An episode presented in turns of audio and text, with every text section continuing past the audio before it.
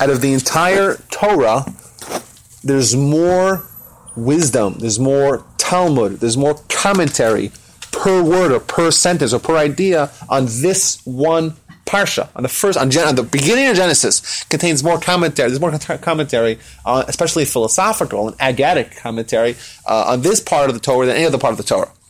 So that's why, if you wonder why, if you have a breakdown through the Bible and there's 10 classes on the first section, there's 54 sections, you might be here till, uh, till 2042 at this pace. But uh, which might be great, uh, and and I also I also say that we're doing it very very deep, but uh, as we will hopefully demonstrate, we're barely scratching the surface in reality. Uh, and you could go with the whole Torah and just see deeper and deeper and deeper, and that's uh, something that it's a lifetime's our lifetime's mission. Uh, but earlier, the whole episode of what happened with Adam and the sin and the challenge that he had and his decision to give in and to commit that sin and alter the course of human history subsequently, that's something that needs to be examined and and explained and developed. And I'm going to present one idea tonight about that, even though it's, it's something that we did previously. okay, so I think we should start. I want to. I want to. You know, I'm going to start with something, and then we'll start reading. My, my first item of the night. Um, so the Talmud is a piece of Talmud in uh, Sanhedrin. It's in 38a and b and 37. Uh, it contains one of the most famous statements is that um, that if someone sustains one Jewish life, it's as if they sustain the entire world. Maybe you heard that. If you're able to save one life, it's as if you saved the entire world. And that is brought down from Adam. Adam was the entire was one man, and all of humanity was one man and it's it's it's worthwhile to create the entire universe for one man. Hence, if one man is uh, sustained or is kept alive, it's as if the entire universe, or the value of the entire universe, was sustained, which is an incredible idea. And we think is that okay, fine, all humanity, maybe there's eight billion of us, and uh, I'm one eight billionth of, of, of, of humanity. When in reality, all of humanity is really one person. Right? It was all Adam. Right? But it could have been one person. And purpose, the purpose of existence, when Adam was around, there was just one person. And one person could encapsulate the entire mission of, of, of, of, the, of the universe, which is incredible. And it just, when we think of ourselves, when we think of us being a cog maybe in a much bigger apparatus, no, we're it. One person is the entire world, right? the entire universe. Hence, if someone, God forbid, kills one person, it's as if they destroy the entire universe. And that's on one side. On the other side, if someone's able to save or sustain or keep alive or or enliven another a single human, well, it's as if he enlivened, sustained, kept alive the entire universe. Yes. Where is it written the whole world was created for my sake? And what in the world could that possibly mean? Oh, that that's a off topic, but it's written in Isaiah forty three, I believe, forty three or forty two. I don't remember. Okay, so what day of the week was Adam created? Let's do a quiz. Friday. Friday. Everyone agrees? Friday. why was Adam created on Friday? Why not on Monday? Hey, or you know what? Because he had to create the rest of the world before Adam could come. Why? Pleasure. Because Pleasure. Well, explain that, Wendy. uh, the world was created for Adam. Uh, therefore, So he could take pleasure with the world. So therefore, so why, so why Friday? Day before Shabbos. Oh, so see, w- uh, Wendy, you. Uh, the question that I asked was a question that the Talmud asked, and you said two of the answers, even though you don't even know about it. Okay. So the Talmud asked this one question: Why was Adam created on Friday? And I guess the the emphasis is really okay. Fine, let him maybe Sunday. Adam's the most important. First thing you do, first thing you address, or uh, you know, w- was it just a a choice? Was it just random? Was it just random? um, R- Rabbi A. Wolbe said that everything was created at once, but it was introduced in different days. So he was introduced to this world on the sixth day. Well, He had to I, have I, a I place think no, but. I, I think I think I think that that this that y- yeah that you're correct, but I think what Rabbi what, what from what I understand, what Rabbi Wolbe, he's quoting the Rashi says that and the Ramban, and they say is that the the the matter, right, or uh, the life that uh, was created in subsequent days was uh, like the DNA was created on day one, for example. but it was only formed. It was it was a difference between creation and formation. Is that, is that correct? Yes. Okay. Yeah. So, but either way, so why was why was he formed on, on Friday? That, that, that, that would be the question. Why was he introduced? Right. What And- Heard was that uh, he had to have a place to be. There had to be a world for him to be in before he could be in it. So that's what Wendy said. I want to say that Talmud says four answers to this one question, and I want to I want to just I want to just think about this for one second. It seems like it's a pretty trivial matter. It's a pretty trivial matter. Okay, Friday, okay, and what would have been if it wasn't on Thursday? Okay, fine, it would have been on Thursday. So maybe there's some benefit. Right? The question is not it's not a question that we would necessarily assume has so much gravity to it. Yeah, uh, obviously, if God did something, well, then there's a reason for it right? Uh, yeah, okay, but God also created you know items on, on, on Thursday that He could have created on Wednesday, and maybe it's, is it the same question with the same answer? Is that the same kind of question? Maybe yes, but I want to stress on the answers. I see from these answers, I think we have an incredible example of how one tiny little item, Adam being created on Friday as opposed to some other day, could teach us incredible lessons that we could base our life on upon. It, it could teach us life altering lessons. And uh, let, let me let me just go through. Let me run through the four answers. right, four answers. Answers number one. Why was Adam created on Friday? Answer number one. So that the heathens should not say that the Almighty had a partner in creating the world. Assuming had Adam been created on Sunday, and then comes along Monday. What happens Monday? Well, there's new things are being created, and there's you know there's water, and there's the earth, and the land, and the, the animals, and the birds, and well, maybe the Almighty had a had a partner. Maybe man partnered with the Almighty. Therefore, God waited till everything else was done. Man was then uh, created last.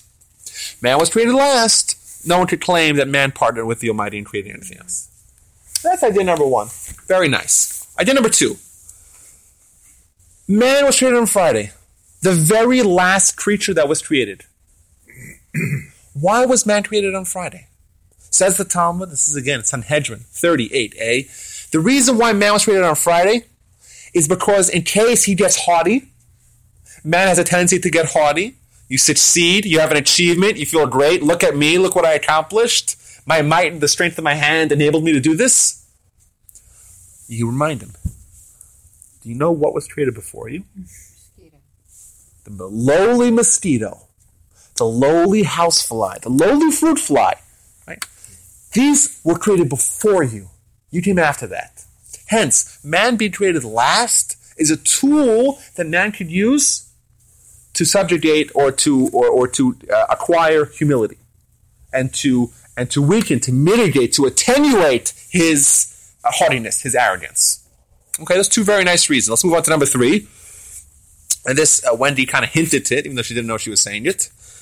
The reason why Adam was created on Friday is because he should right away start with a mitzvah. Friday, Friday afternoon, boom, Shabbos. The first thing he experiences, man, man's coming to the world, man's coming to the world with a purpose to do mitzvahs. First thing that he that he does doesn't have to wait the entire week. He has Shabbos right away, uh, right upon him. And the last thing is what Wendy did say, and, and that because man is the focal point of, of the universe, man is the focal point of the universe, hence you prepare everything and then you bring in man. And the Talmud gives a mashal, a parable, to explain this by saying that, like a king, a king wants to make a banquet. What does he do? He prepares the entire banquet and then he brings in the guests. That's the Talmud. Four answers. Now, this is a, a, a Talmud asking a question which we would have we would have assumed that this question of why Adam was created on Friday and not any other day is not one of the fundamental questions of all of, of all of Genesis. It's it's a reasonable question. The chronology the chron- chronology of of the creation seems to be important, right? The Almighty will make doesn't do things needlessly. It seems like it's an important question, but it's not necessarily. You wouldn't assume it being such a fundamental question. And then it gives us four answers, and this is literally three three lines in Talmud. That's it. That's the answer. And I was thinking that we could take these four items and we could list them and show that man being created on Friday, that is uh, th- that gives us a foundation of all of Jewish wisdom. And I'll explain. What's the reason number one? Reason number one why Adam was created on Friday? So man, so no one should claim, no heathen should claim that God had a partner. God alone enabled everything to happen. Faith, the most important item of faith is that God is the one who makes things happen without any other cause. God is the cause, everything else is a result of God, right? This is you open the first word, the first line in Maimonides. You have to believe there was a first cause who caused other things to happen. And that cause is not dependent on anything else, but everything else is dependent on that cause. One of the most basic fundamentals of Judaism. Boom. Lying right in plain sight. We ask a simple question. Why was Adam created on Friday? What do we get? We get an answer that is the keystone of our faith. It's a lesson which is tremendous. Everything is from the Almighty. God has no partners. Nothing is dependent. Uh, he's not dependent on anything. He's the only one that makes things happen. Tremendous lesson of faith. Reason number one why, God, why Adam was created on Friday. Reason number two, what's that? In case he gets haughty, he remembers the lowly housefly to teach Adam or man about humility. Humility is a kind of midah. For those of us who are familiar with Musar, Musar is about the study of the perfection of midot. One of the most important things we need to do in our lives is perfect our character.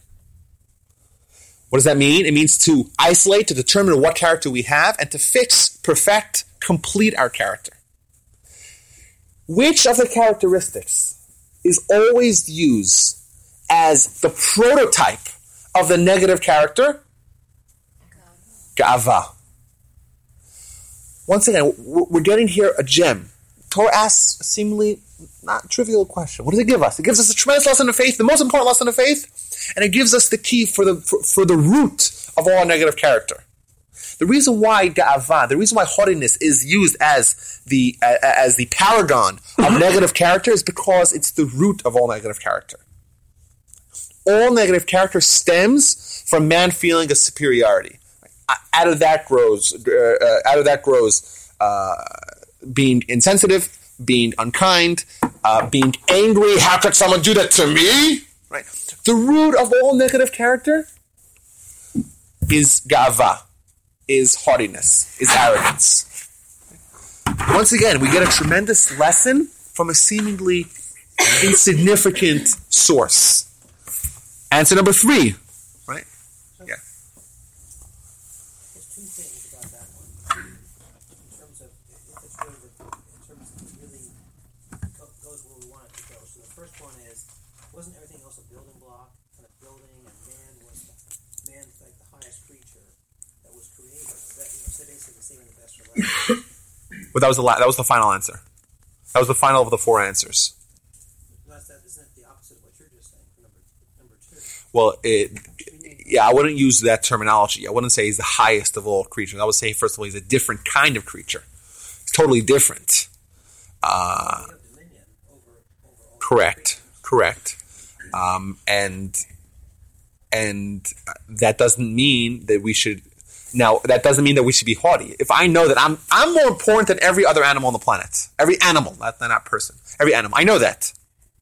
That doesn't make me that that, that, that, alone doesn't make me haughty. I'm saying these two ideas, it seems like there's room for for a conflict between these two. I agree with what you're saying, uh, Lewis. I agree with what you're saying. Uh, that there seems to be room for conflict between uh, answer number two and answer number four. hey, don't be haughty, but A, you're the most important creature, cr- creature, and that both of them are correct. Right? Knowing that man is more is superior to every animal doesn't mean that man is haughty. It means that man knows what man means. Assuming that what you have is a result of what you did, or a result of your greatness, or your brilliance, or your insight, right? Or you know that is haughtiness. And a tool to help us mitigate our haughtiness is remembering where we came from, remembering our lowly beginnings, so to speak, our insignificant beginnings. So yes, we're more we're more superior to the animals, but that's not, that, that's not a license for us to be haughty. That's okay if this thing falls, no big deal. Okay, we're gonna spend the rest of the night now worrying about it. And uh, what's number three? Number three is the reason why was on Friday is because the first thing you should do, jump into mitzvot. Do, sha- do Shabbat. What's So it telling us? my question is this: Why didn't Hashem wait until right before, so that we could jump right into Shabbos, and then you know that whole apple thing wouldn't, or the wouldn't have forbidden fruit thing wouldn't have happened. It's a very good question. And your question is based on actually on a source. Another source, again, from the same page in Talmud. Everything went by Adam and Eve from the Talmud, well, almost everything. A lot from the Talmudical sources is over there. Uh, as to the apple, someone mentioned an apple tree. I don't think, uh, The tree of knowledge of good and evil. Yes. no, but it was a tree of fruit. According to one opinion, it was a, it was wheat. Fig. According to the opinion, it was, maybe it was a fig. It was an etrog. That's uh, also from Sanhedrin, but in the seventies, maybe seventy B. Yeah. Um, but yeah, I, I that's a, that's a good point. That's that's a good point.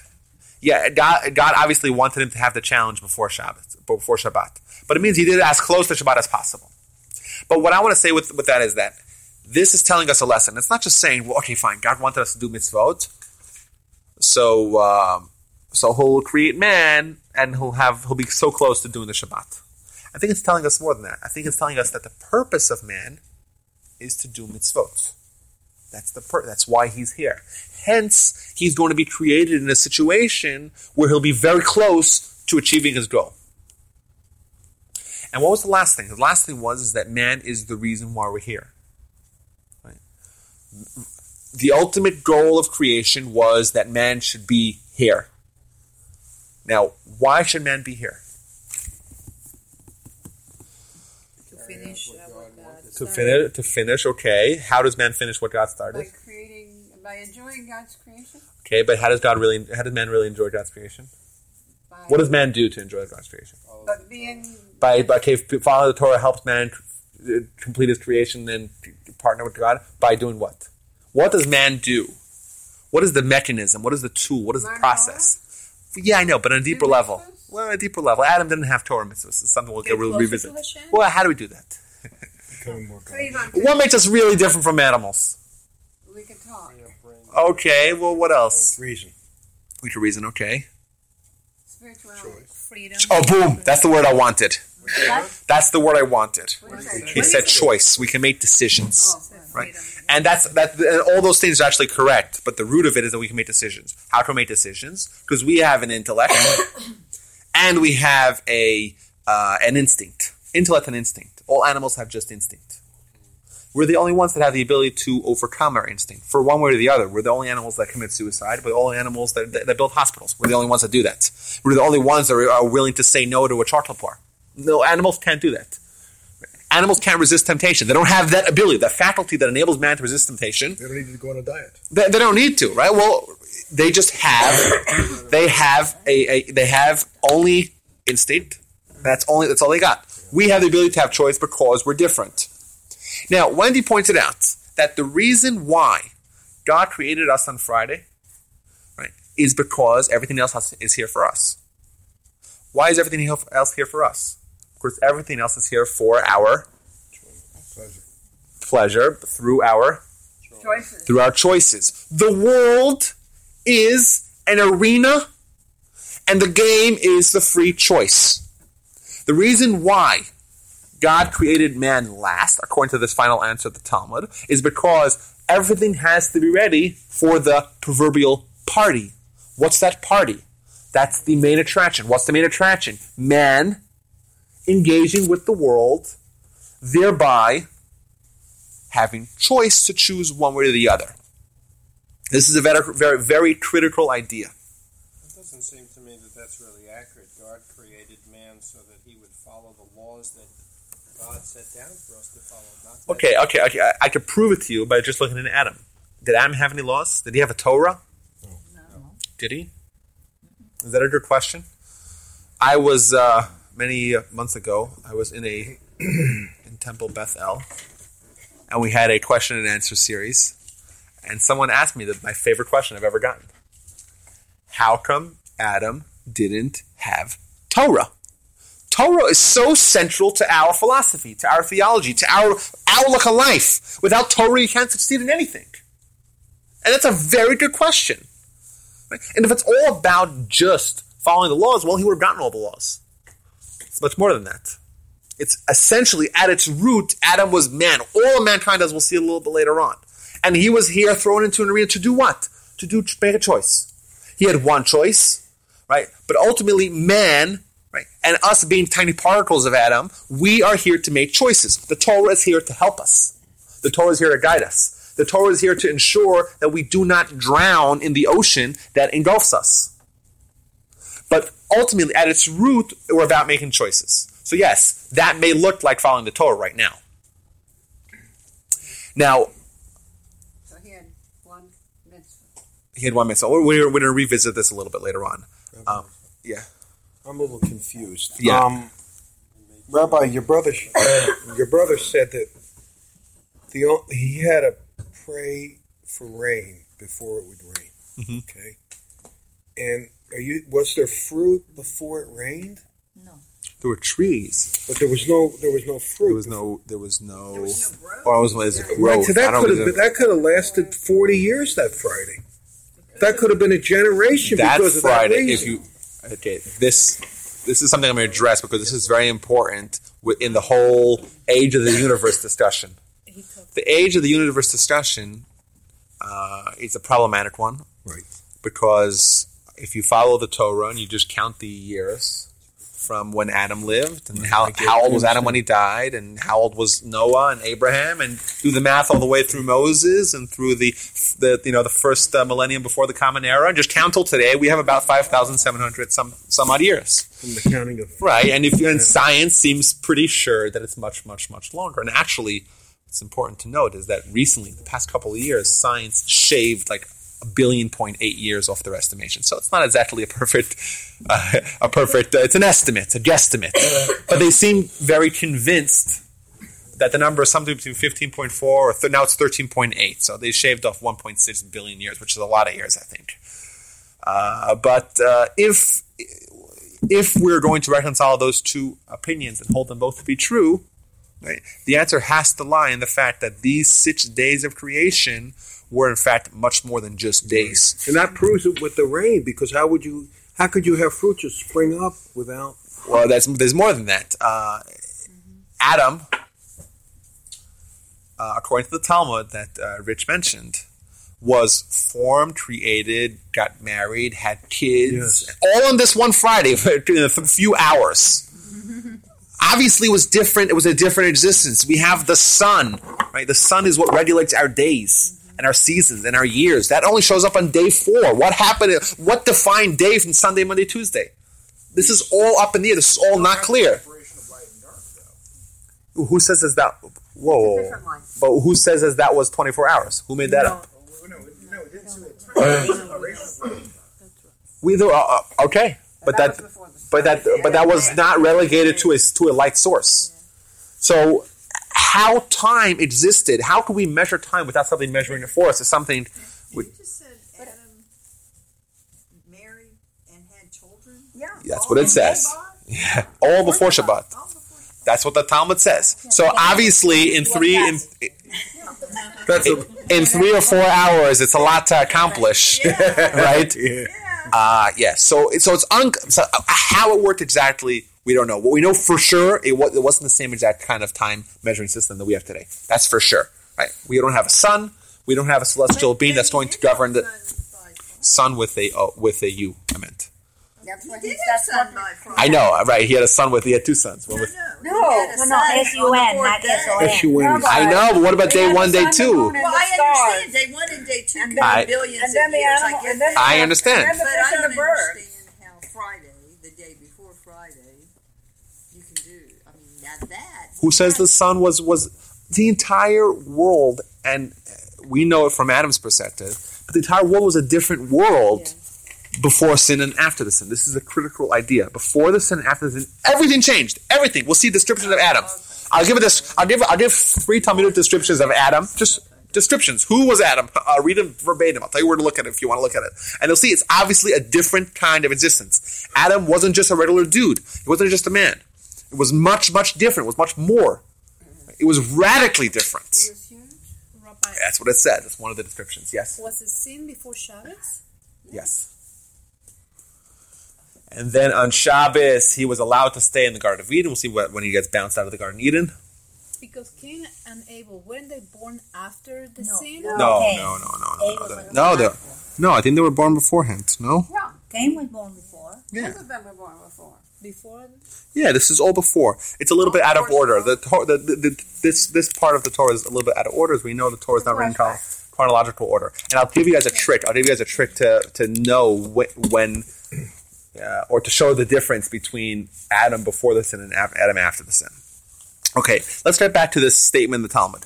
We have one question, seemingly simple, not so critical of a discussion. Why was Adam created on Friday? And what we got as a result of that question was, I think, maybe the core ideas of Jewish life. The core ideas. We got number one, faith. And, and pretty much the basic idea. If you had to say faith in a nutshell, God does not need anyone else. We all need Him. God has no partners. We got the core root of everything we need to know about character, character perfection. Right? Combat your combat your uh, combat your, uh, your your arrogance. Your achieve humility. We got the core root of our mission, right? Do mitzvot. Adam said quickly after run to go do mitzvot, and we got the description of what life is about. Man is the purpose, right? Everything is here for him, for him to enjoy, but also for him to engage with and therefore exercise his free will. So, what I want to impress upon, A, this idea is a, a beautiful idea. Four answers, and the Torah is just giving answers because it's building a beautiful world for us. But the point is, is that a simple thing, like a question, if I would have asked you before you walked in here, how significant in the grand scheme of things is the fact that Adam was born on Friday and not on Sunday, you would say, well, it's probably not so significant. And you know what? Maybe it isn't compared to the other things. But we see even the seemingly insignificant parts of the Torah can contain amazing, tremendous gems and something which need, we need to analyze and we need to, we, we need to we need to thoroughly examine because because like like we said this one question gave us Judaism in a nutshell. In a very very small nutshell right? If you, if you just read it and you didn't actually analyze it and sweat over it you wouldn't know what it's really trying to tell you. But we see even a minor question to give you a, amazing results. That's what I wanted to present and and the idea is also beautiful right? What's Judaism? Well faith character perfection, mitzvot, man fighting his his uh, or engaging with his free choice. How are we doing? Doing good. Okay, so I want to start the reading, and we're going to. oh gosh, so we're gonna have to go fast here. Uh, we have another hour. Yeah. We might need a little more, but I will do it quickly. Okay, so who's ready to start reading? We'll start from here, Dave. Uh, what I want to do is read till uh starting with 20, uh, yeah till page 24 uh verse 19 so that's uh everyone read Where are we starting? page 20. we're, we're on page 22 we're page 20 uh, verse 22 the top Twenty-four. until 20. where read till, read till page 24 Hashem God said. And Hashem God said, Indeed, man has become like the unique, unique one among us to know good and bad. And now, lest he put forth his hand and take also of the tree of life, and he will eat and live forever. Yep. Hashem God expelled him from the from the Garden of Eden to work the ground which he he was taken from, and having driven out the man, he stationed to the east of the Garden of Eden the eh, cher- cherubim, and the blade of the sword that was ever turning to guard the way to the tree of life. okay so what do we see? We see that we're worried about adam. Adam already committed the sin right? Adam has to be expelled right? There's this tree called the tree of life that we actually mentioned earlier. And if adam were to eat from this tree of life he would live forever. And then people may uh, confuse him with a with, with a god, with a deity. Therefore, we have to expel him. So he gets expelled from the Garden of Eden to outside of that, and God put a a sword, an ever turning sword, kind of like uh, in the movie The Rock, 1996, right? to make sure that he can't get back in. If he were to go back in, well, the sword would slice him to pieces, Jones. right? Unless you're Indiana, Indiana Jones. Rich.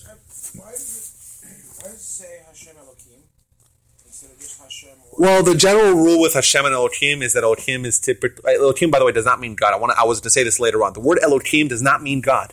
It means power. It means power, right? Uh, we have so many examples in the Torah, innumerable. Like, just give a few examples. Ad Elohim, Ad Elohim Yovavan. The court of court of law is called Elohim. Uh, Moses, God tells Moses, "You're going to be a, a Elohim for, for Pharaoh," which means you're going to be a master of him, power. So people uh, people get confused. Oh, it says in the, I read in one of the uh, in one of the uh, Dan Brown books. He's like, uh, yeah, of course, uh, man and God, it's kind of the same thing. Look at Psalms 30, uh, 92. It says, uh, God says, uh, you are God. Uh, he said, man, man, you are God. Does, but it doesn't say, man, you are God. It says, man, you are Elohim. And we'll see all the way at the end of the parsha. We're going to get to there, right? Come hell or high water, we're going to get to there. But if you take a look, if you uh, look all the way down to page 30, the third line, uh, and elsewhere, right, B'nai HaElohim, right? If you take a look at, uh, go back to page 29, and two lines from the bottom, they saw the sons of HaElohim, which means the rulers. The word Elohim does not mean God. It's used to, de- to describe God because it used because God is the is the power. But the, it means the power, and we use a reference for God because God has the power. So typically, when it says Elohim, it typically means uh, like power, so more of a uh, restrictive. Uh, and when it says uh, the the uh, tetragram, right, the, the the name of God, the ineffable name of God, uh, then it means more of a chesed notion. Okay, let's move on, and uh, please, Asher, read the next three uh, verses. Good question. Now the man. Now the, now the man had known Hava, his wife, and she conceived and she bore Cain, and she said, I've acquired a man with Hashem. And she continued giving birth to his brother through Abel. Abel, Abel, and became and Abel became a herder of sheep, and Cain became a worker of the ground. And it was at the end of a period of time that Cain brought from the fruit of the ground an offering to Hashem. And Abel brought himself as well of the firstborn of his flock. and from their choicest, Hashem turned to Abel and to his offering. But to Cain and to his off- offering he did not turn. This angered Cain exceedingly, and his countenance fell. And Hashem said to Cain, Why are you angry, and why has your countenance fallen? Surely you improve yourself, you will be forgiven. If you will improve yourself, you will be forgiven. But if you do not improve yourself, at the door sin rests, and toward you it is its desire, yet you can conquer it. Cain said to Abel his brother, and it happened when they were in the field that Cain rose up against Abel his brother and killed him. Okay, so what do we see? Uh, we have uh, Adam and Eve having children. Now, remember, this is important. Uh, man, this is uh, this this Adam, this event happened beforehand. It happened while they were still in the Garden of Eden, uh, and they had uh, two children, Cain and Abel, and uh, they grew up and they got their professions. And Abel had this novel idea of bringing an offering for God. I'm sorry, uh, Cain had this idea. Comes along, Abel says, "Hey, I'm gonna do the same thing," and he does the same thing. And ironically, God finds favor in Abel. Abel was the second one. He wasn't the one who initiated. He wasn't. He would copycat. He was a copycat. But for whatever reason, his offering found favor in the eyes of the Almighty. The Almighty turned towards his offering, but not towards Cain's offering. And Cain got upset, and he killed him. Before- Fratricide. Before that, why does it say that God refused his offering, and why does it say that he could get better? I don't know what that means. That's a good question. It's a terrific question. What does it mean? Well, and he said, God tells him, hey, if you would have brought a better offering, well, I would have listened. And if not, well, then there's sin waiting at the door. But it says- Well, and, and this this also uh, this uh, seems to explain perhaps why God would not find favor in Cain's offering. Well, because it wasn't top of the you know, top of the line. there was something lacking. That's a, that's a very good question that you brought up. Isn't intent? I'm sorry. Isn't intent important to Hashem? Uh, perhaps it is. I agree. It is. And if intent is important, and Cain said, "Hey, this is something that we should do," it would demonstrate that he had intent and he had gratefulness. Maybe his execution suffered a little bit, but it, I mean that, that seems to be against intent, intentionality. Okay, I, I, I agree. I think that's a it's a good uh, perspective, and in fact, I I actually com- com- almost completely agree with what you're saying. We'll we'll get back to this. Where does it say in here that he didn't think his offering was good enough? I don't read that. No, that the Almighty said. I, I don't see that. It Oh. says he turned away from it. Uh, Well, uh, he turned away. okay. but doesn't say. it doesn't verse- say why he turned away. No, verse six. Verse enough. six. And Hashem said to Cain, "Why are you angry? Why is your countenance fallen? Why are you so upset? Surely, if you improve yourself, you'll be." So here it says forgiven. Uh, it says forgiven. Forgiven. Uh, okay, so that's I don't think that's that's. Uh, I don't think that will be the. Uh, Well, Cain offered, Abel offered, God accepted Abel's offer, and he turned away from Cain, but it doesn't say why he turned away. It just says later that if you improve yourself, well, I don't know where the where is the description that says why he turned away and what did he have to improve? Well, Ca- didn't Cain give fruit? if Didn't you take a look at? Rashi, I, I, I, what, what I tra- what I the way I understand it is, is the way Rashi Rashi tells us. to Look at the onkelos. The onkelos in Aramaic tells us is that what the, the, he translates it as that uh, God said to Cain, "If you improve." Means if you give the offering in a better fashion, then I will accept your offering.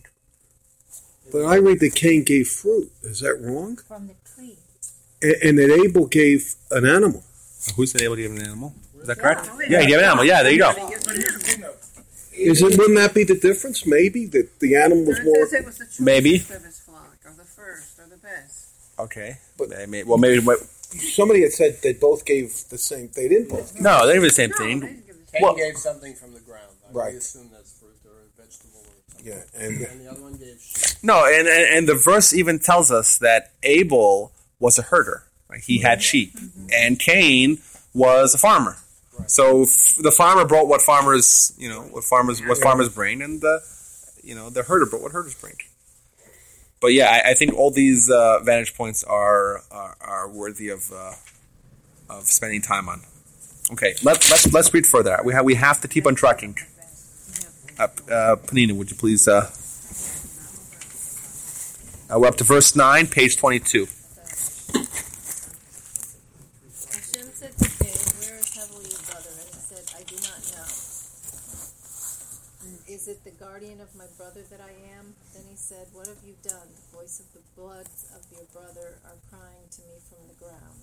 And now cursed are you from the ground, which opened wide its mouth to receive the bloods of your brother from your hand. Mm-hmm. When you work the ground, it shall it shall not continue to yield its strength to you. A wanderer and an exile shall you be on earth.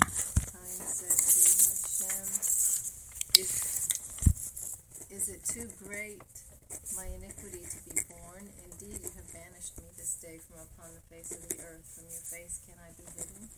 If I become a wanderer and an exile on earth, it will be that whoever meets me will kill me. Hashem said to him, Therefore, whoever slays Cain, who after seven generations will be punished. And Hashem placed upon Cain a mark to preclude him being killed by anyone who would meet him. Okay, so um, so God confronts Cain. He says, "Where's your brother?" He says, "My brother. Oh, I'm, I'm my brother's keeper." Right, the famous line. And he says to him, "The bloods, right? Importance. Bloods. Why is it blood, not the blood? Plural. Generation. Generations. Very good.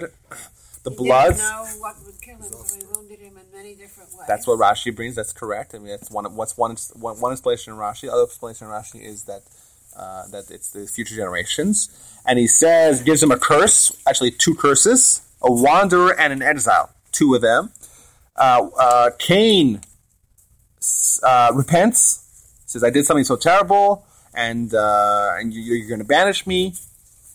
And uh, then God says, "Okay, I'm going to give you this mark that no one should hurt you." And then uh, verse 17, Cain went forth from the presence of Hashem and settled in the land of Nod, east of Eden. I want to take, I want to take the word Nod. I want to use the word Nod, right? And go back to verse 12, uh, the bottom line of page 22. It says, It shall not continue to yield its strength to you. A wanderer and an exile you shall uh, shall you be on earth. So what is the Hebrew word of an exile? Nod. And what is the Hebrew word of a wanderer? No. Nud. So they point out from this is that Cain got a curse. You did something terrible. You killed your brother.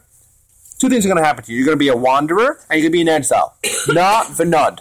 And then when he goes, he, he, he goes to exile. Where does he go to? No. Where's Na? Where's Na? It's the land of exile. It's going to be Nava, Nava, no. But it's but it's but it, but it's remember it's two curses. He only got one of them. So the answer to this is that his Cain repented. Right? He said, "I'm so I did something so terrible. Everyone's going to kill me. Right? Whoever finds me is going to kill me." He repented. That repentance annulled one of the one of the uh, one of the curses, one of the punishments that he was supposed to have gotten. So exile, but So Nav and Nud, he was supposed to get Nav and Nud. He only ended up getting Nud. What happened to Nud? No, it's a little complicated. No and Nud. You got Nud, but not No. Right. think if an uninitiated person walked in here would think, oh, These guys can't. you got the Nud, but not the Nud. What a nudnik. Okay. Uh, yeah, so this is important. Even though someone did something so egregious, murder, fratricide, killing his own brother, right? the bloods, right? The bloods of your brother. What does it mean, bloods? Future generations.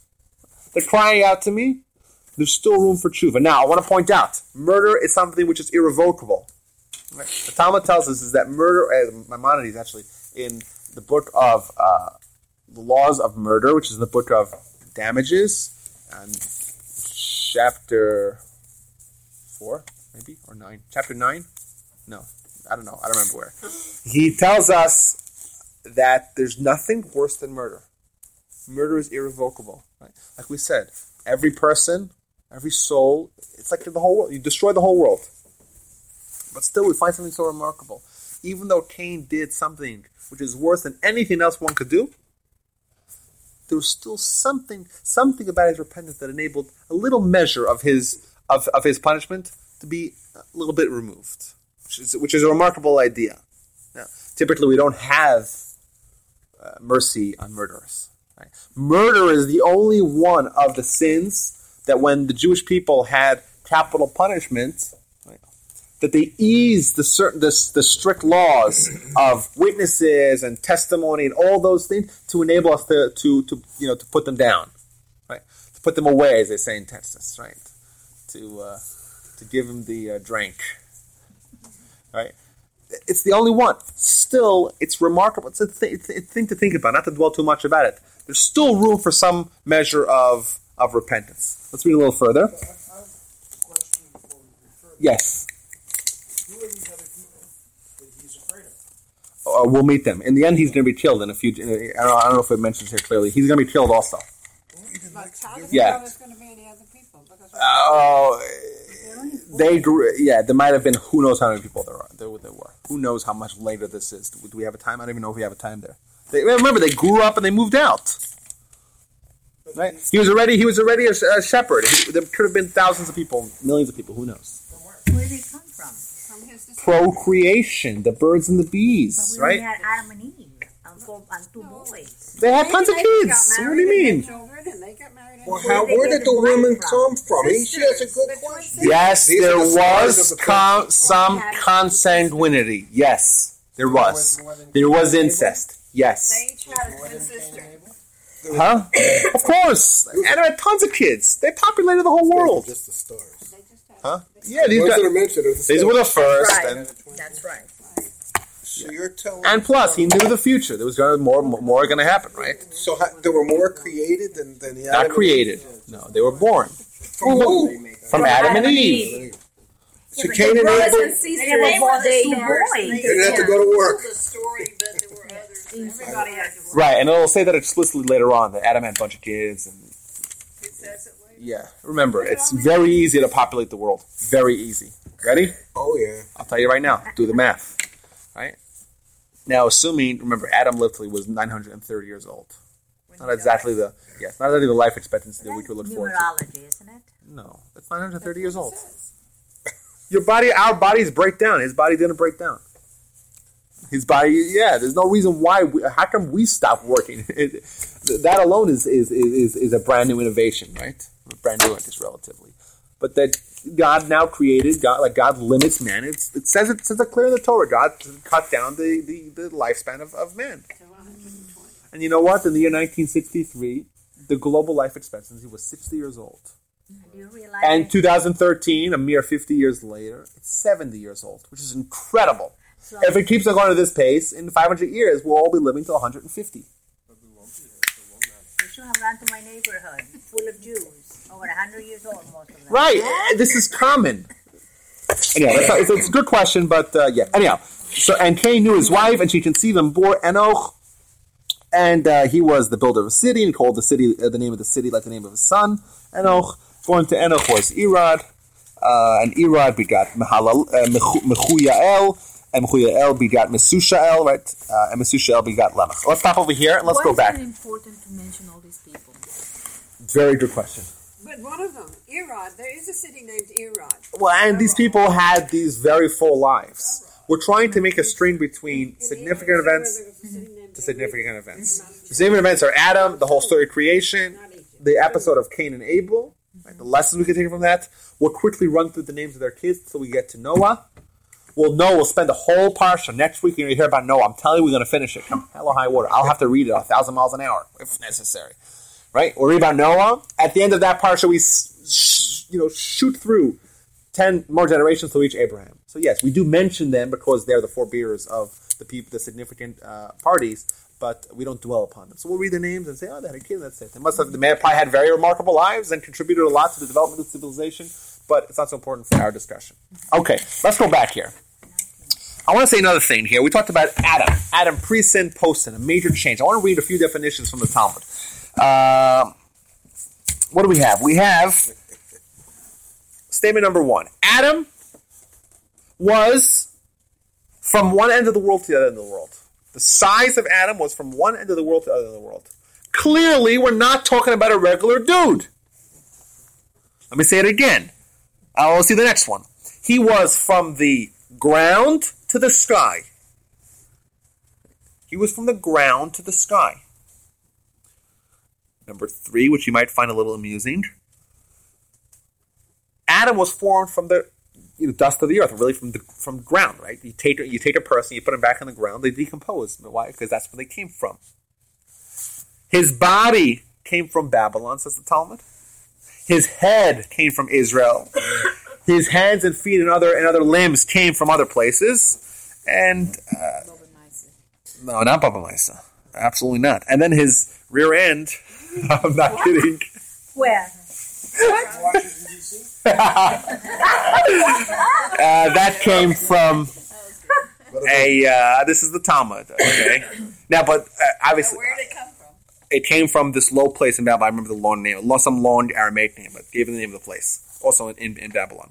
And obviously, the head being from Israel means that his his intellect was from Israel, as the Torah is, and his body, where that's where the heart is, from Babylon. This is already the commentaries explain. That his body is from Babylon because that's where the, the Torah flourished for many years, and uh, the rest of his body was. The point is, he was an amalgamation. The whole world. He's as, he's all the way to the sky. He, does that mean literally he was as tall as the sky? Was he really three miles in the Maybe yes, maybe no. But the point is clearly that he was different. Pre-sin. What happened after the sin? He was shrunk. That's what it says. What happened to the sin? He was shrunk. He became a normal human. The human the way we see him. This is very important. It was a major change. He was grant. He was. Gra- we view Adam as an encapsulation of all of humanity. So all of us in this room, tiny little uh, pieces of Adam, tiny little pieces. Of, and if you go to the Kabbalah class, which I know, know nothing about, and I don't profess to know anything about. And you know what? Today I got irritated this morning when someone was saying, "Oh, it says this and this in Kabbalah." I'm like, really? What do you know about Kabbalah? Nothing. What do you know about Jewish life? Nothing. You know, stop talking about it. One of my pet peeves. I have a whole pet store of peeves. I've said that one before.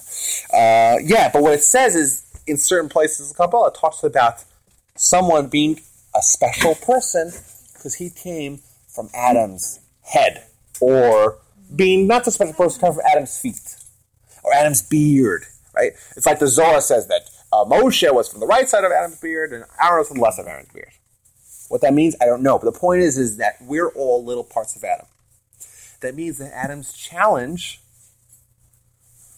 it was a great challenge because that was a challenge of all mankind.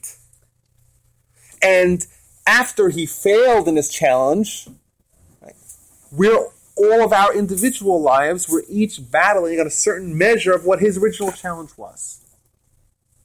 And we think of Adam as being the silly dude who couldn't refrain from eating from the tree, right?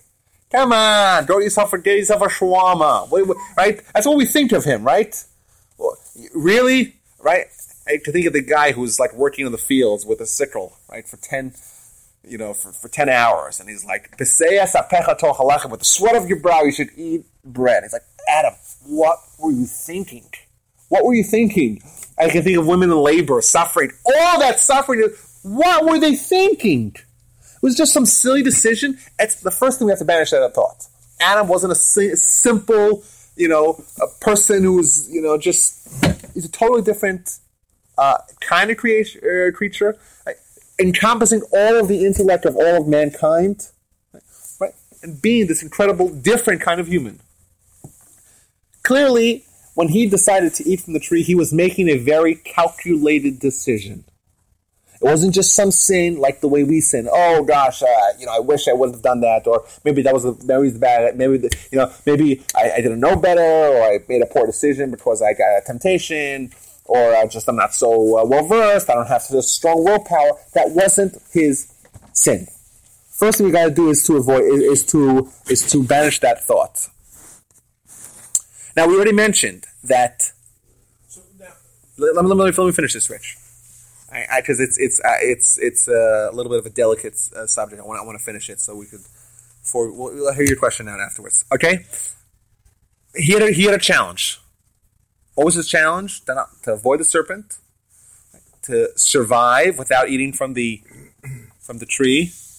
And what would have happened? Let, us assume he was he was successful. What would have happened? Assuming he was successful. Assuming he didn't eat from the tree, what would have happened?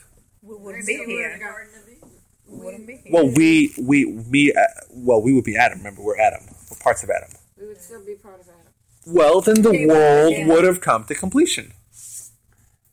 Whatever we're trying to do collectively as a species, right? And we talk about the mission and what's going to happen after the world comes to completion. That would have all happened with just one man, but not just one man, but the man, Adam. Subsequently, his mission was given to all of us, but we all got a small part of his mission.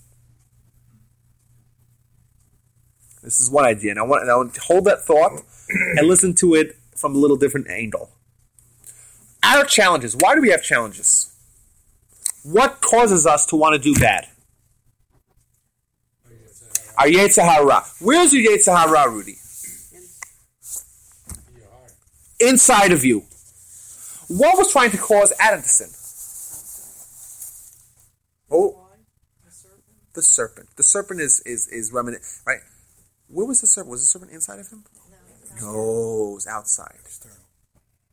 So Adam's sin or Adam's challenge was a much different kind of challenge than we have.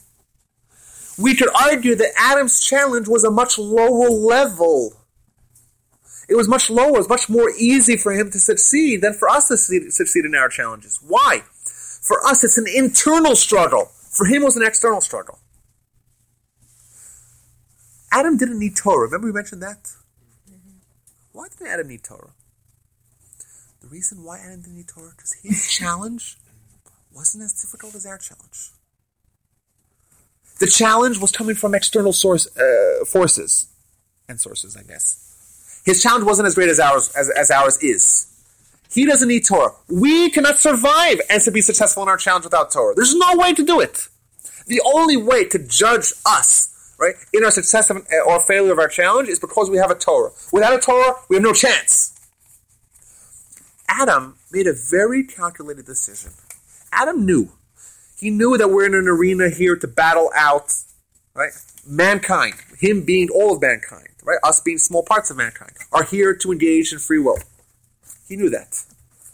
What he wanted to do is to make mankind's achievement that much greater.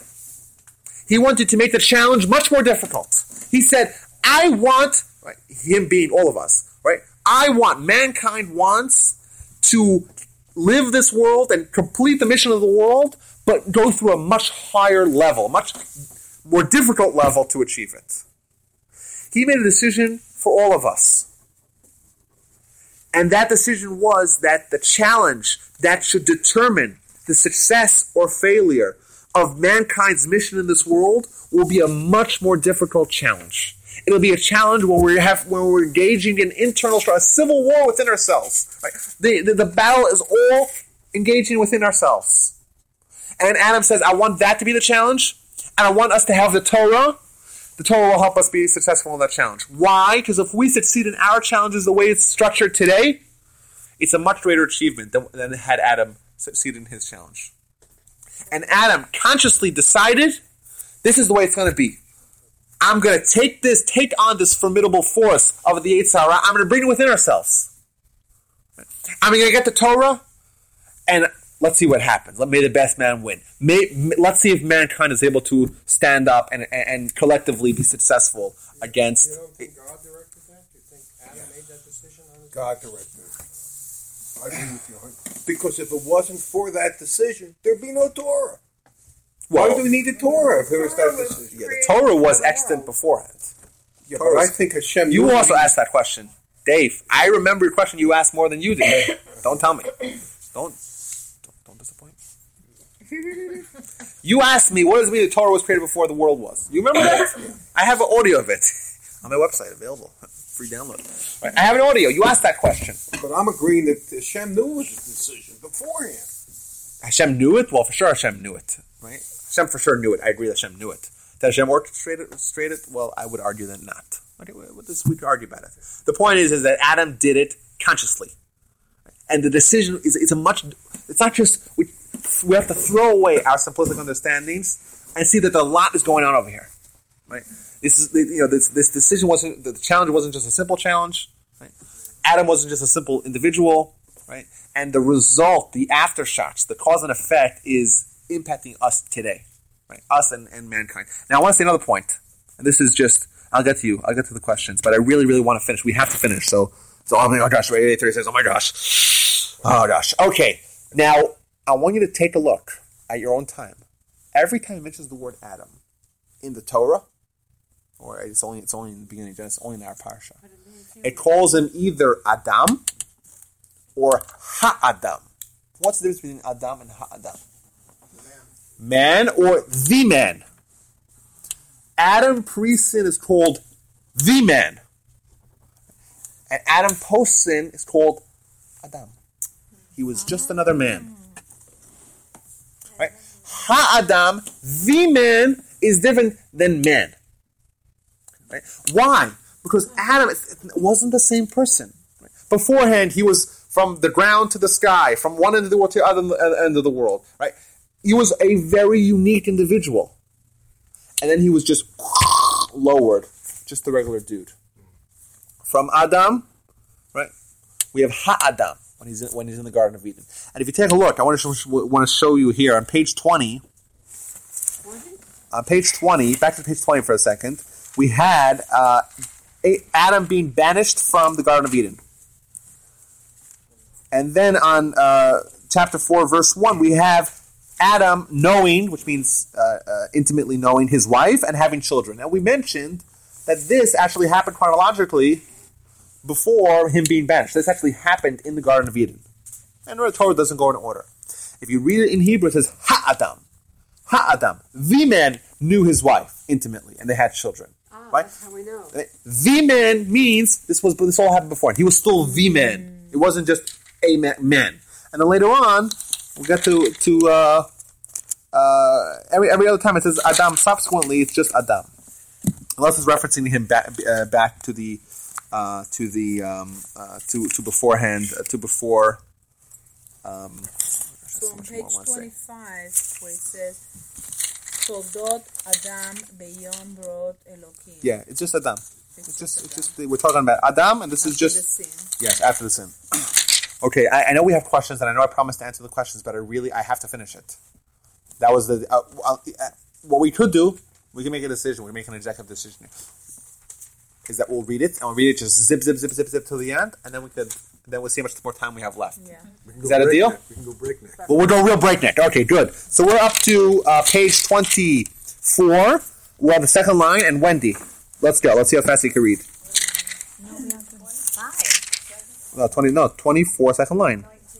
Yeah, nineteen, and he took himself. And he took to himself two wives, and the first one was Adam and Adah.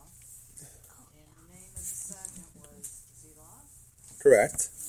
And Adah bore uh, Jabal, and he was the forerunner for those who dwell in tents to raise cattle. The name of his brother was Jubal, and he was the forerunner of all who handled the harp, the flute, and Zahal, she too bore Tubal Cain, who sharpened all cutting implements of copper and iron, and the sister of Tubal Cain was Naamah. Um, very good. Verse 23, Luis. Or said to his wives, Adah, Zillah, hear you, my voice, wives of Lamech. Listen to my speech, for a man have I slain by my wound, and a child by my bruise. For if at seven generations did Cain suffer vengeance, then Lamech at seventy-three. 27. 77. Adam knew again his wife, and she bore a son, and she called his name Seth, because provided to me as God a child another in place of Abel, for killed him at Cain. And to Seth also, to himself was born a son, and he called his name Enosh. Then he it became profane to call in the name of Hashem. Okay, uh, chapter 5. Um, fine looking gentleman. This is the account of the descendants of Adam on the day of the creating by God of man in the likeness of God. He made them male and female created them. He blessed them and called name man on the day they were created. And Adam lived thirty and one hundred years, and he begot in his likeness according to his image, and he called his name Seth. And they were the days of Adam after his begetting Seth, eight hundred and he, he begot sons and daughters, and they were all the days of Adam that he lived, nine hundred years and thirty years, and he died. Uh, Seth lived five hundred. Uh, excuse me. Seth lived five years and one hundred years, and he begot uh, Enosh. And Seth lived after his begetting Enosh seven years and eight hundred years, and he begot sons and daughters. And they were all the days of Seth twelve years and nine hundred years, and he died.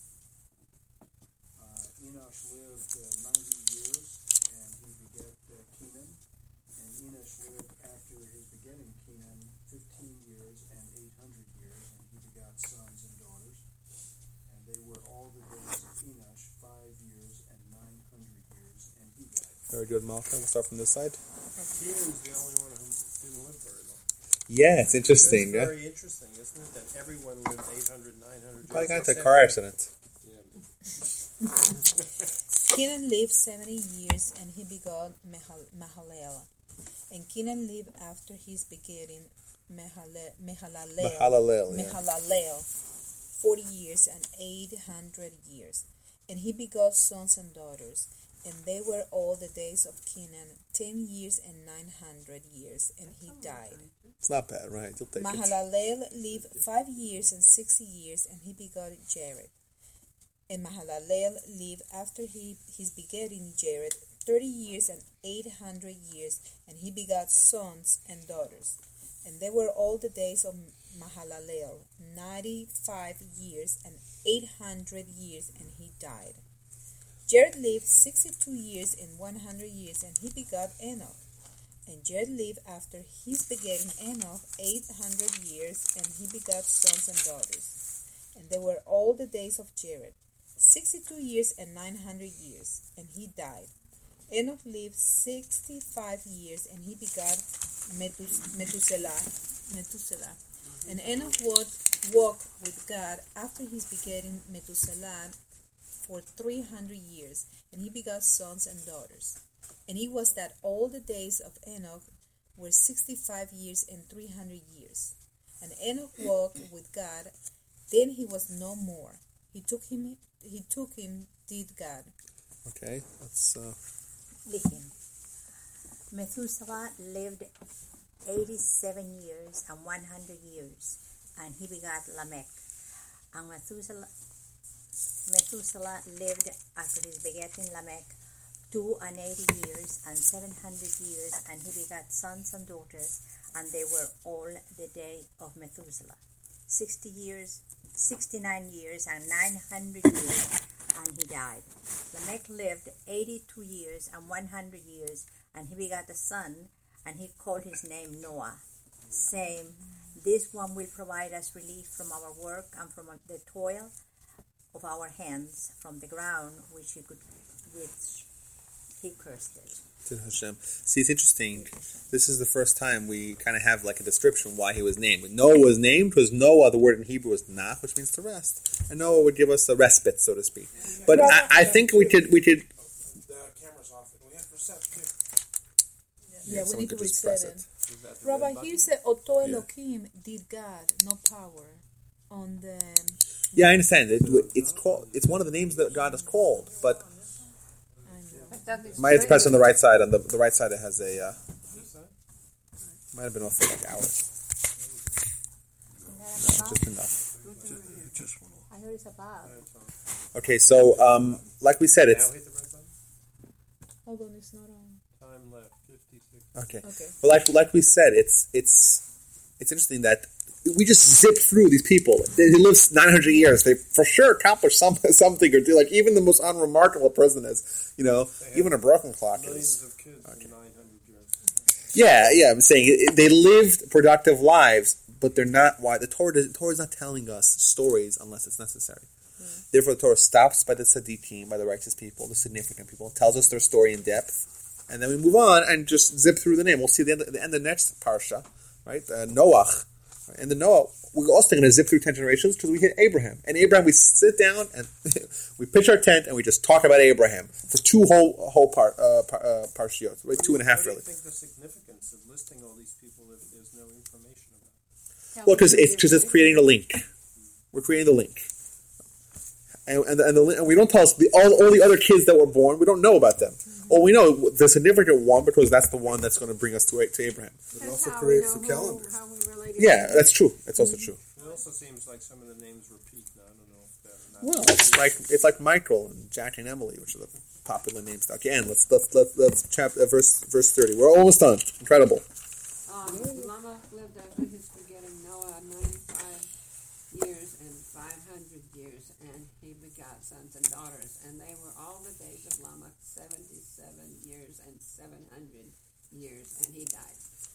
And when Noah was of the age of 500 years, Noah begot Shem, Ham, and Japheth. And it came to pass when man began to increase upon the face of the ground, and daughters were born to him. Oh, here comes something really interesting. They saw the sons of the rulers. The rulers, The what, right? What are they called? They're called Elohim, That's but it means the rulers. That's right. That they were good, and they took for themselves wives from all that they chose. Okay, so what are we seeing? We're seeing that the Torah is starting to describe the decline. There's a decline. Okay, there's something's happening. They're involved now with the women, and this might go downhill. Okay, Howard, let's let's read verse three. What? um, What? Um, I should stop and dwell. Shall not contend Yeah? my spirit concerning man forever. In that additionally he is but flesh, his days shall be one hundred and twenty years. Okay, so we see what we see a limitation. Here's the limitation. Right, God's changing the physiology of man. They can't live for more than 120 years. Right? If they have uh, illness, they might die even younger. But the point is, is that with all right, all right. Uh, but No more 800 if there's no yeah, if there's no illness, man's body is going to break down at 120. Right, so that that's what we could look forward to having a life expectancy of, of 120 if we don't have any. just say we're Better than programmed seventy. that our cells are going to. That's the point. To 120 exactly. Okay. When the Nephilim were on the earth in those days, and also after that, when they would mate the sons of the rulers with the daughters of man, and they would bear to them, they were the mighty that from old were men of renown. Of renown. Okay, so let's uh, verse number five, Rudy. Hashem saw, saw that great was the wickedness of man upon the earth, and that every product of the thoughts of his heart was totally evil all day long. And Hashem regretted that he made man on earth, and he was saddened in his heart. And Hashem said, I will obliterate man, whom I created from upon the face of the earth, from man to animal to creeping things and to birds of the sky, for I regret that I made them. But Noah found favor in the eyes of Hashem. Who says who says we wouldn't finish it? Okay, good question. But we finished it. Okay, now we can settle down. We have a few more minutes here. Okay, that's a good question. Okay, we see here uh, description, lots, lots, and lots of people, and suddenly we hear about this tremendous decline that's happening. Right? Uh, it's a decline. It seems to be um, one. Of, we talked about promiscuity. The, they saw the women of the, the, the daughters of man. So we see that the uh, uh, promiscuity is going to start happening and and, and there's a reckoning, and there's a reckoning, and uh, once again in verse number five we see that the uh, that the Almighty experiences the wickedness of man, and that's uh, the man seeks only to do bad all day. All right. God regrets that He made man. Okay, now we know that if you accept the Jewish definition of God, he, cannot regret.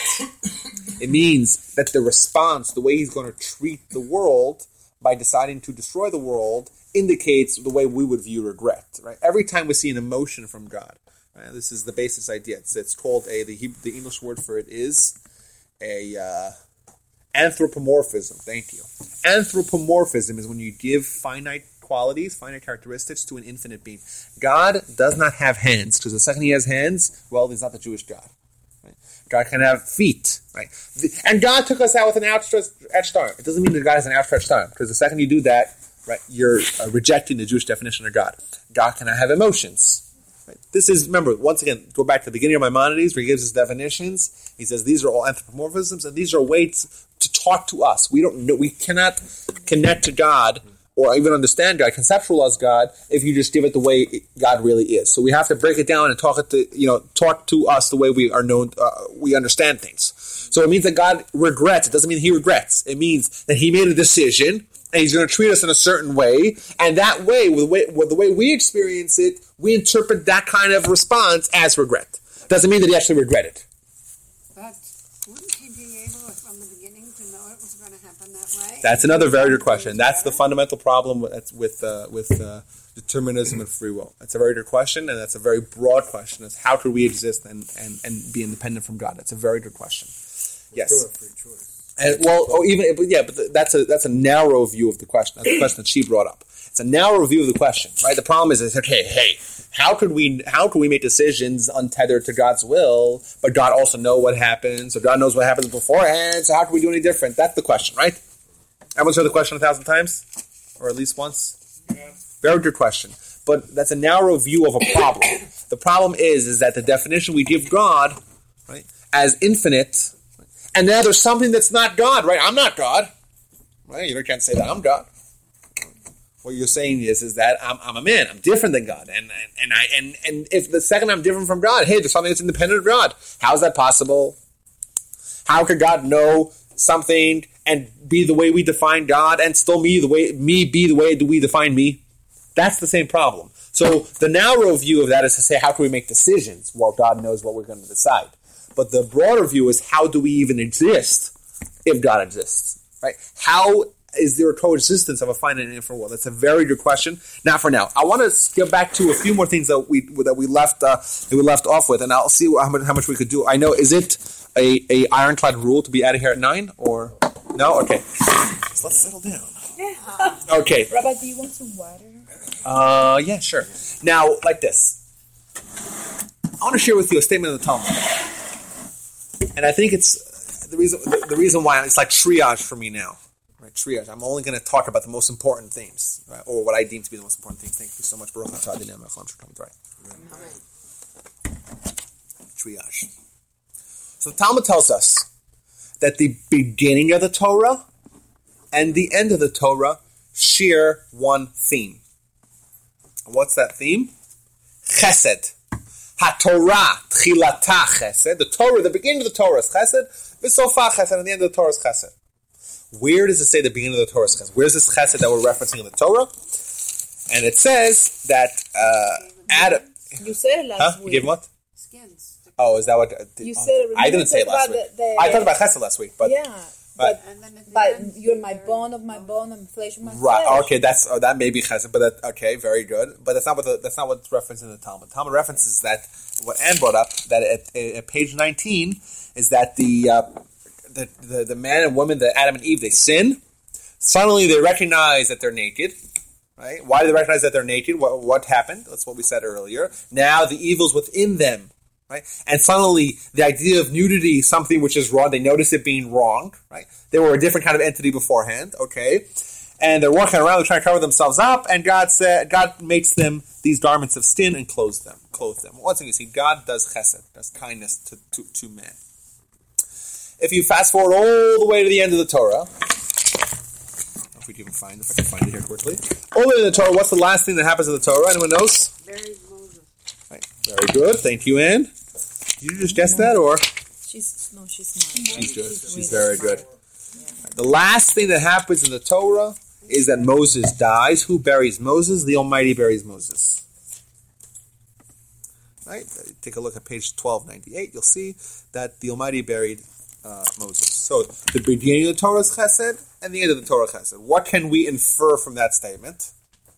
You're supposed to have Hesed too. If the beginning of something, is very good. If the beginning of Torah is Chesed and the end of the Torah is Chesed, it's telling us that the entire Torah is Chesed. now we just started. We just started the Torah. We finished the first section. Finished Bereshis, right? We want. We got a definition of what the Torah is. The Torah is Chesed. So I want to give a few explanations of what that could potentially be. It can mean maybe more than that, right? I want to share with you guys something very fascinating. We have, uh, I'll give it a little background. We have a um, an episode. This is uh, in the book of uh, Judges. We have an episode uh, where there's a curse given to the descendants of Eli. Right, that- that their descendants will die young, and all the descendants died at the age of 18 or 20, whatever. And the Talmud tells us that two of their descendants, one of them his name was Rava, one of them his name was Abaye. These are you can't go two pages in Talmud without meeting either Rava or Abaye. And these are both descendants of of Eli, but one of them lived till 40, one of them lived till 60. How were they able to overcome this uh, this uh, curse that was given to the descendants of Eli? The reason why is because because they engaged in Torah. Well, what, why did one guy live till 40 and the other guy make it all the way to 60? Because the person lived till 40, he engaged in Torah only. The other one lived till 60, he had Torah and Chesed. Okay, that's one thought. Background. Another background. This, this I don't remember the what source what that previous name was. This this one is in Avodah Zarah, tractate called a book of Talmud called Avodah Zarah. It's in 17b, and it says that if someone has Torah, studies Torah, but does not engage in Chesed, it says something very very strongly worded. I'll say it in Hebrew. Dome kimi she'en lo eloka, which means it's as if he doesn't believe in God. Someone could be the greatest Torah scholar. If he doesn't do chesed, he doesn't believe in God. So I want to say a few things. First of all, we see a connection. Another time we see a connection between Torah and chesed. Perhaps we even see a little more that if you do just Torah but no chesed, well, you missed the boat. You don't believe in God. You didn't get the message. And this seems to be very much in line with, with this idea uh, that, that Asher pointed out that, hey, the Torah's beginning is chesed, the end is chesed. The whole thing really is about chesed. If you if you read the book, if you studied Torah and you didn't do chesed, well, you missed the whole thing. Maybe you don't even believe in God. You didn't read the message. That's one idea.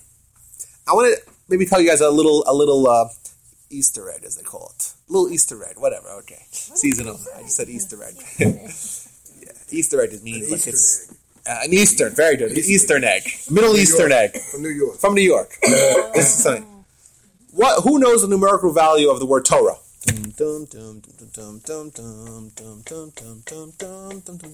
Anybody?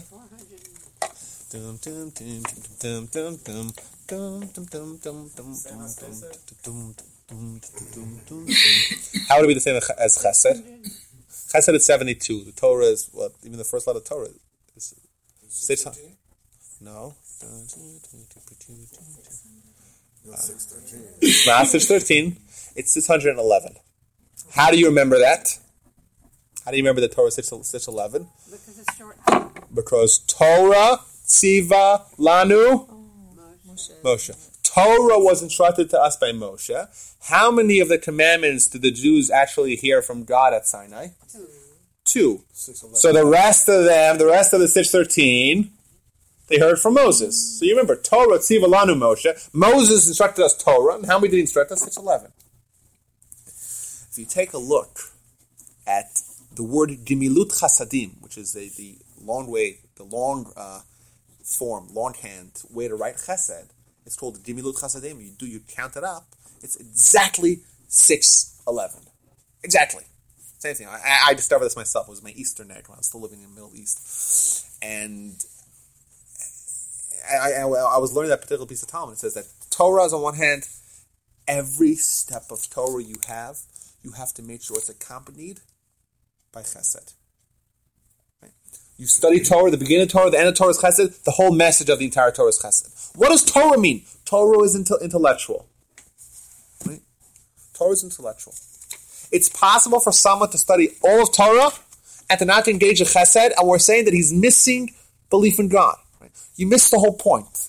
Every stage of Torah has to have a parallel stage of chesed. Every stage that you have an intellectual growth, you have to have a practical growth as well. It has to affect the way you interact with people. It has to affect the way you engage your community, your surroundings. We mentioned last week, chesed is more than just kindness. It's a root. The root of it. We mentioned you weren't here last week. You missed the dynamite. Uh, But sorry. Uh, but the root of the idea of chesed is about how we perceive others. It's everything in relation to how man interacts with other people. It's everything about man's behavior. The Torah is telling us we, we're starting the Torah, right? and we're learning it on a little bit of a deeper level than than than uh, than we're than we're used to or than we've done till now. It's important. Every intellectual achievement you have, you have to right away find a way to apply that in a practical manner. You cannot have the Torah without the Chesed. The entire book, the entire message of the whole Torah is to have the Chesed uh, the, go alongside with it as well. Is that why Hashem chose Abraham? Hmm, interesting. Because Abraham is it's seated in. Well, it's uh, my grandfather points this out. You know, we know we think of Abraham. Right? What was Abraham? How was Abraham significant? Well, he's significant because he discovered God with his own mental faculties. He lived in a pagan world.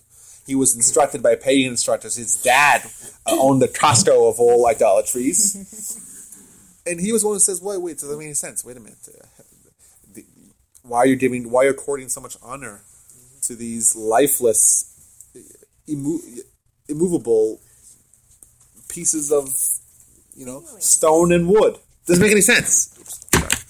And he was one who set out on a mission to discover how the world really happened.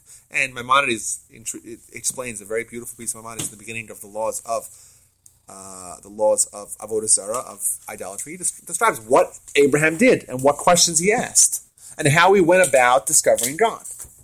So Abraham is the father of monotheism. He's the father of the belief that we have about. And you open up the Torah, and you look at Abraham, what do you see? All you see is stories about Chesed. It's the only thing we see about him. We see Abraham, he's meeting God. What happens? He sees the, the three people. We'll get into this a little bit later on. I know this is not really in the beginning of Genesis. This is in Noach and, then and Lech Lecha, right? Lech Lecha primarily. Abraham's all about saving to the, pe- the people of Sodom. Abraham's all about giving food and running around to give food, even though he just finished having his circumcision uh, to, to these people, these travelers. Every story in the Torah about Abraham is about is about Chesed. And once again, we see a link between the the intellectual, the achievement that he have. What's Abraham's crown achievement? Well, you could argue that it's about monotheism. Monotheism. The Torah tells us it tells us stories about uh, of Chesed only. Why? To tell you that he took those ideas and integrated them into his practice. Would you not argue that great people killing other people's gods is the antithesis of Chesed? What about are smi- what about smiting if you are nations? an- Killing other children? idolatrist, Uh-huh. For That's not Abraham to go and break your God and say that. I'm gonna ask you a different question, Rudy. Let's say you see someone about to jump off a roof. That's what they want to do. And you say, stop them and pull them back. It's a terrible thing. This is what they want to do. Right? How about commanding? As that's a good question. Well, what do you say? That's not a comparable. Why not? Idol- idolatry is even worse. What do you mean? If someone lives life without believing in God, says it, what do they have in life? If you save someone from idolatry, you're saving them. You're pulling them off the ledge. It's the best thing you could have done, by far. Well, what, ab- what about smiting nations and killing babies and killing women and children? How was that? Killing babies. Well, that's commanded in the Torah. That's not Hesed.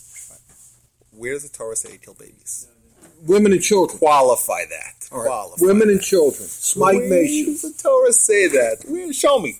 God has commanded uh, the, the to go. Amalek, I guess. is- Amalek? Is that, is that the question? Not Amalek. No, God he's could. talking about Canaan, the city of Jericho. And all First of all, everyone who wanted to leave was allowed to leave.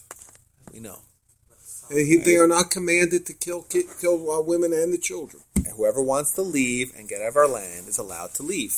Otherwise, there are any big combatants. And I understand, the, you know, everything's fair in love and war, right? Well, is that the line? All right. If someone is coming to kill you, kill them first, right? These people were dangerous. These people were threats. These people were occupying our land. And if they don't want to leave peacefully, well, that's the definition of war. They kill some of us, and we'll kill even more of We them. don't, we don't know exactly what they were like because Hashem said that he was waiting for them. Well, they asked to pass through the land. We were asked to oh. pass. Well, And, they and what happened? And then, so what they do?